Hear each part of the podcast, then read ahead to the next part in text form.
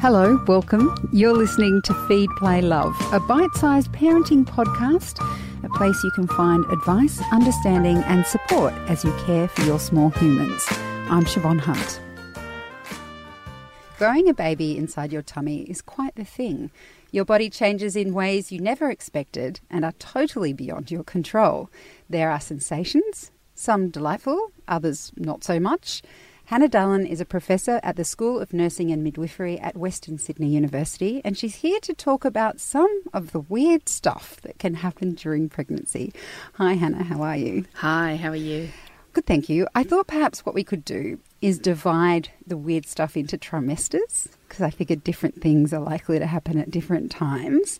So let's talk about the first, what are some of the sensations you might feel when your baby is still very tiny? So, the first trimester is all about making sure you haven't forgotten that you're pregnant or that you know you're pregnant. So, it, it is the constant message because, especially if you haven't done this before, you know, this is a really amazing state to be in. So, a few things happen. Often, nausea is one of the first. That can go into more extreme things like hyperemesis, which uh, Princess Kate in the UK uh, brought a lot of attention to, but that's about one in a hundred women. But, you know, 50 to 60 to 70% of women will feel some nausea, and some of those women will vomit also. And often that's one of the first signs. The other sign is this, the, your breasts suddenly get very, very tender, and that can be another sign that, that you're pregnant and really really exists around that first trimester. And another really key sign in the first trimester is feeling very tired and there's this bizarre and having experienced it myself it's it's almost hard to describe but you can be perkily talking away to someone lovely like you, and the next minute you just want to drop to the floor and go to sleep. Yes. and I remember struggling against that. I remember like mm. lying on the lounge, just could not keep my eyes open, and my husband going, "Why don't you go to bed?" And I'm like, yeah, why don't I go to bed? Like, it's a yes. very odd. Yes. The first trimester is all about looking after their mum. And the other really important thing that happens besides the nausea and the vomiting is that you will often go off things that can be a problem to your baby. So, very commonly, I've just written something actually recently eh, eh, for the conversation but very commonly, you go off coffee and tea. Now, nature's very smart. You drink too much coffee and tea, you have too much caffeine, and miscarriage increases. You may go off alcohol, which is also a really good thing, and smoking. So, nature's a very clever midwife. You know, she kind of goes, right, you need to remember you're pregnant, and while you're at it, let's get you healthy. The second trimester is, from my memory, when you're meant to be feeling all the great stuff. Is that always true? Look, the problem with dividing everything, you know, into into threes um, and saying this is going to happen in the first 12 weeks and then magically you'll stop feeling nauseated at 12 weeks is a huge letdown for women. Uh, some women will feel it all the way up to 20 weeks, some women will feel it all the way through their pregnancy. But if you look at an average, and when we say an average, you take, you know, 100 women and you say, what does the majority feel? The majority will start to feel better um, when they get to the second trimester. So, after about 12, 14 weeks, they start to feel a little bit less nausea on average, not everyone. They may have found they have a little bit more energy, their hair kind of starts to thicken yeah, up. What is that about? Yeah. I never had hair like I had when I was pregnant. Well, it's hard for, for the listeners to see me, but I had dead straight hair before I had babies. And I now look like a cocker spaniel with curls. not true. You do have curly hair. You do not look like a cocker spaniel. So your hair does change. So your hair thickens up. It's the hormones.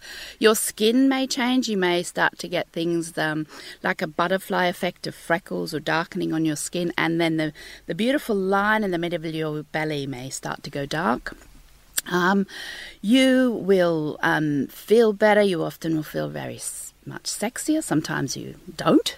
Sometimes it's the last thing that you want. So, yeah, the middle trimester is the one where you're really starting to feel pregnant and you're starting to sometimes show a little bit. So, it's feeling more real for you and your partner. Why do we feel better at that point, sort of the midway point, I guess, for want of a better word? Well, probably because the, the biggest risk is is in the early 12 weeks. So the majority of miscarriages are going to occur in the first 12 weeks. And once you've passed that point, then nature's probably saying, hey, you got this. So I'm going to just let you go and I'm going to give you a little touch of the, the goddess look with your beautiful hair. Uh, just another point to make about the hair. When you breastfeed afterwards, your hair does sometimes fall out. I found that so unfair. it's, It's like if any unfair. time I want to feel like I look good, it's now when I'm tired and sore. Yeah. And, and just to reassure women, it does come back again. It does come back. You're absolutely right. Have you ever found a reason for why women get morning sickness? Falsely named, may we say? very falsely named. Sometimes it's morning, noon, and night sickness. um, we think it's about protecting the woman from eating things that are not good for her because you tend to only want bland stuff. So nature's very, very clever system of saying, right, this is your diet now. The other reason is really to tell you you're pregnant, and when you're sick, you draw other people in to comfort you. So, you know, I kind of think it's a trifecta. It's awful when you're in the middle of it. I remember driving to work one day in the traffic and, and, and projectile vomiting through all of the vents of the radio oh. and having to drive back and my lovely husband cleaning it all out for me.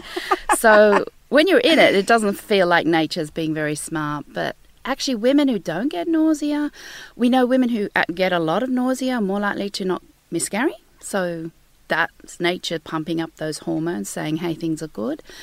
And we, we know that women who don't get nausea sometimes feel very disconnected. Am I really pregnant? How do I know? So, you know, there's, there's lots of reasons for it. Mm, I hated it. Oh my lord, I hated that morning sickness. And, and just on that, some women burp. Oh, I- really? I felt nauseated, had a couple of vomits, but I just could not stop burping. And that can seem really strange when you're uh, looking like a, a lumberjack as sitting there burping away. So, you know. Are there any other strange things that might happen during that um, middle period of your pregnancy? Well, your, your belly starts to grow um, and you will be feeling your baby start to move. So that's one of the most delightful things. It often begins off as just bubbles and then um, becomes more and more clear. Women who've had a baby before will often feel it early because I think they really identify what they're feeling. People will start to comment on your body, so you know you start to deal with the uh, the whole everyone feeling they can actually touch your your body, which they would never have done, and comment on your body. But generally, the mid trimester is a is a nice period of growing and feeling well, but not growing so big as you do later on. Yes, because I remember um, I was probably in my first trimester at the swimming pool, so I wasn't really showing. And there was a woman there who must have been at the end of her pregnancy, and she looked massive to me. And I was just staring at her in this, and then I had to pull myself back and go, oh my God, that's so inappropriate. But I just kept looking at it going, am I going to be that size? Like, really? Do I have enough skin to be that size? Yeah. Um, that last uh, trimester can be quite challenging Yeah. for women, can't it? Yeah. So the last trimester is the biggest growth. Um, you know, uh, you will at one point be putting on around one to two hundred grams a week onto your baby. So there is a lot of growth. You will start to have your baby go lower in your pelvis. So the other things that can happen are things like pelvic girdle pain. Um, which is where you can get pain in the lower back, you can get pain in the symphysis, and really, again, nature's being really smart, but but sometimes we forget it. What what's happening is those hormones, particularly the one called relaxin, is making your pelvis relax, and in that, sometimes some of the the joints and the ligaments are rubbing, and feeling un, in you know unstable. So so so that can happen any time in the first trimester, but it can also be more likely to happen as pregnancy progresses, and that that can be pretty uncomfortable for women.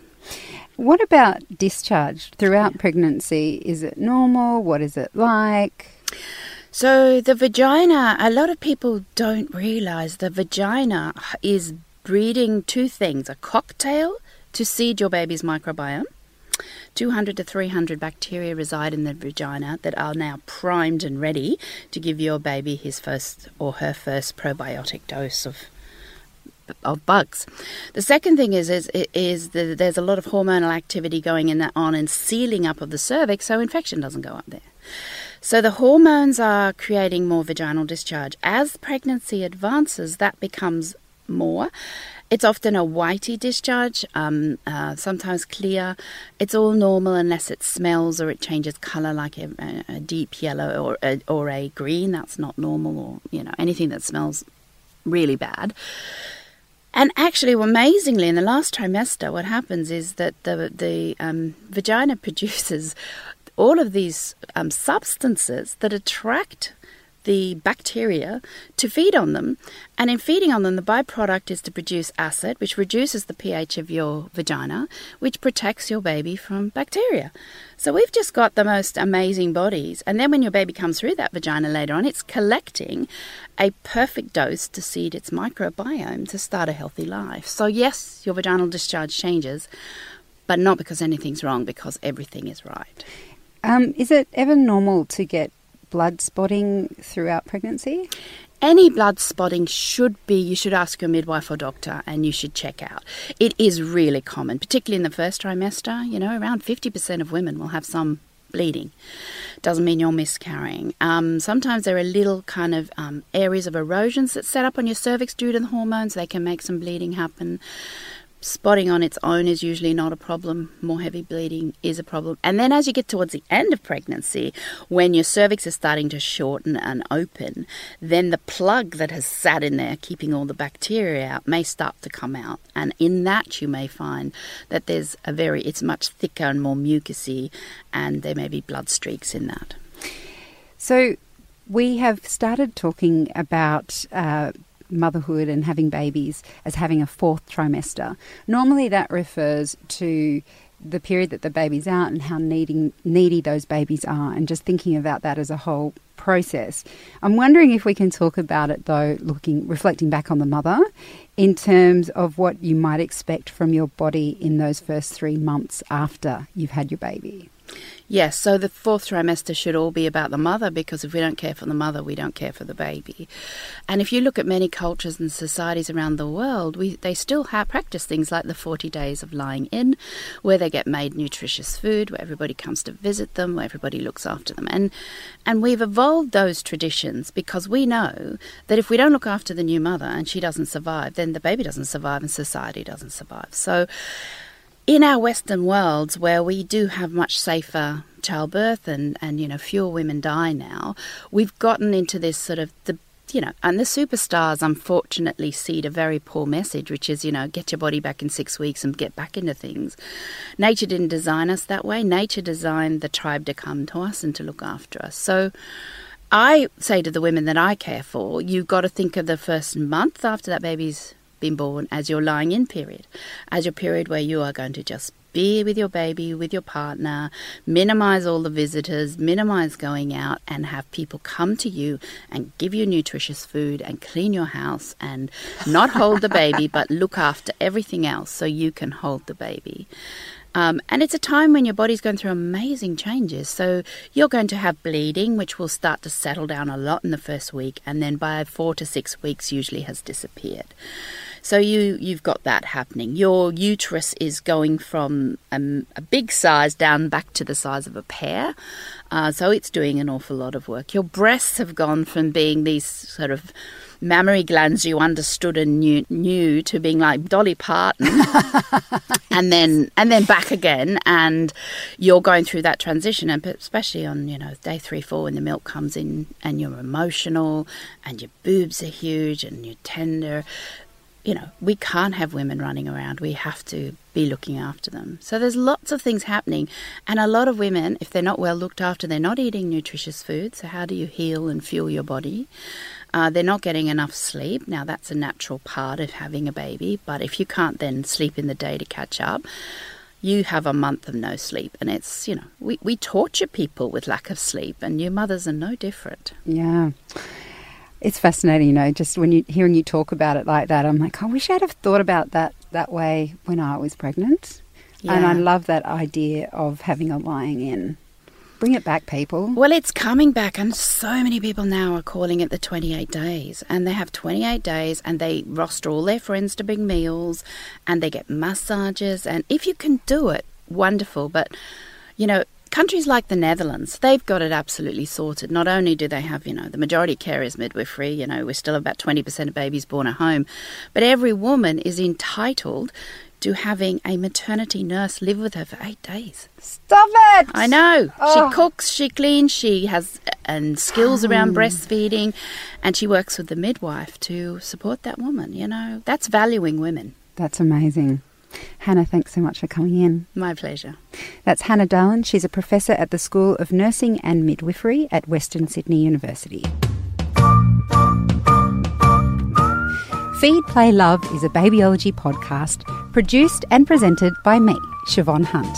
I'd love to hear from you, so if you'd like to get in touch, email me at feedplaylove at theparentbrand.com.au. See you next time.